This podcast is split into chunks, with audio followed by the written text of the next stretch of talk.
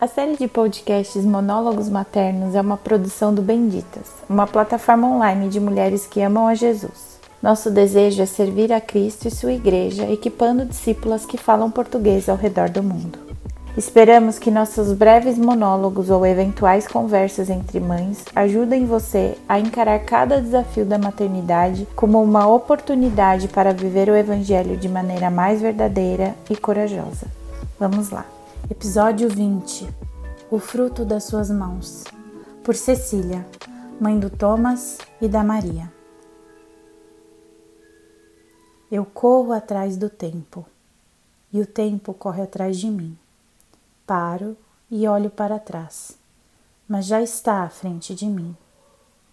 Quanto mais aperto o passo, mais ele parece fugir. E se eu paro e espero a volta, ele ri e diz: Não é assim. Só de parar já foi embora, e é outro tempo a mostrar a cara para mim.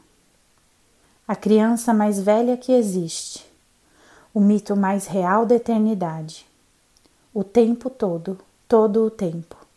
Sempre novo, sempre idoso, sempre vento, sempre lento, sempre inalcançável, inabalável o tempo todo, todo o tempo. Não tenho tempo. Tenho sim. É tudo o que eu tenho, tempo. O resto arrancam de mim. Escrevi essas palavras em um dia nada demais, algumas semanas depois do segundo aniversário do meu filho mais velho. Já faz uns meses, foi em julho. Esse domingo eu celebrei o primeiro aniversário da minha mais nova.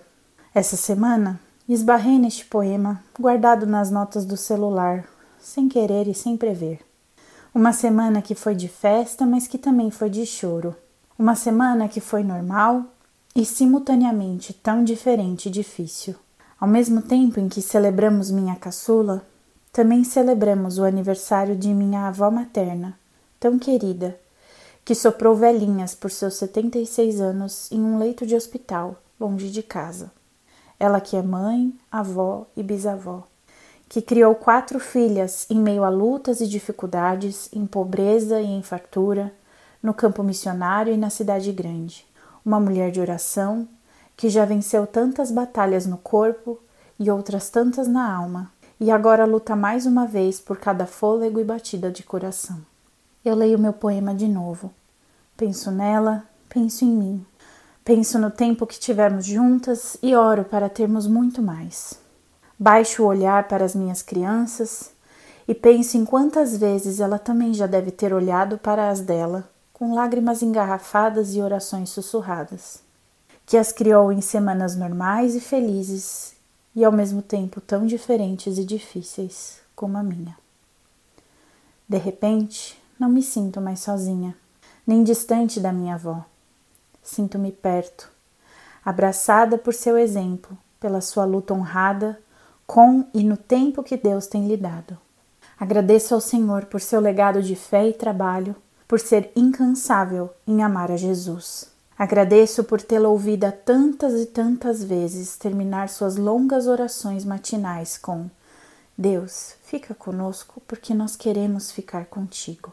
Agradeço porque Ele tem respondido essa oração o tempo todo, todo o tempo.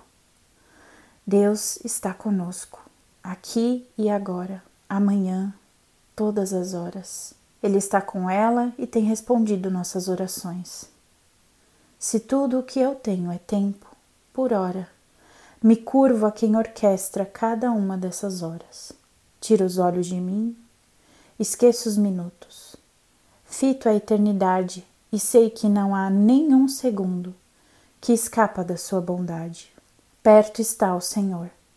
Não andem ansiosos por coisa alguma, mas em tudo, pela oração e súplicas, e com ação de graças, apresentem seus pedidos a Deus.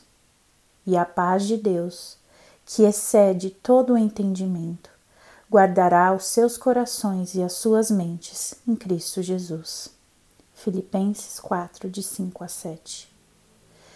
Dedico esse monólogo à minha Omatele, minha avó. A honro em vida, por tudo que você é, fez e faz por nós. Que o Senhor prolongue os seus anos e você veja os frutos de suas mãos, em glória a Deus.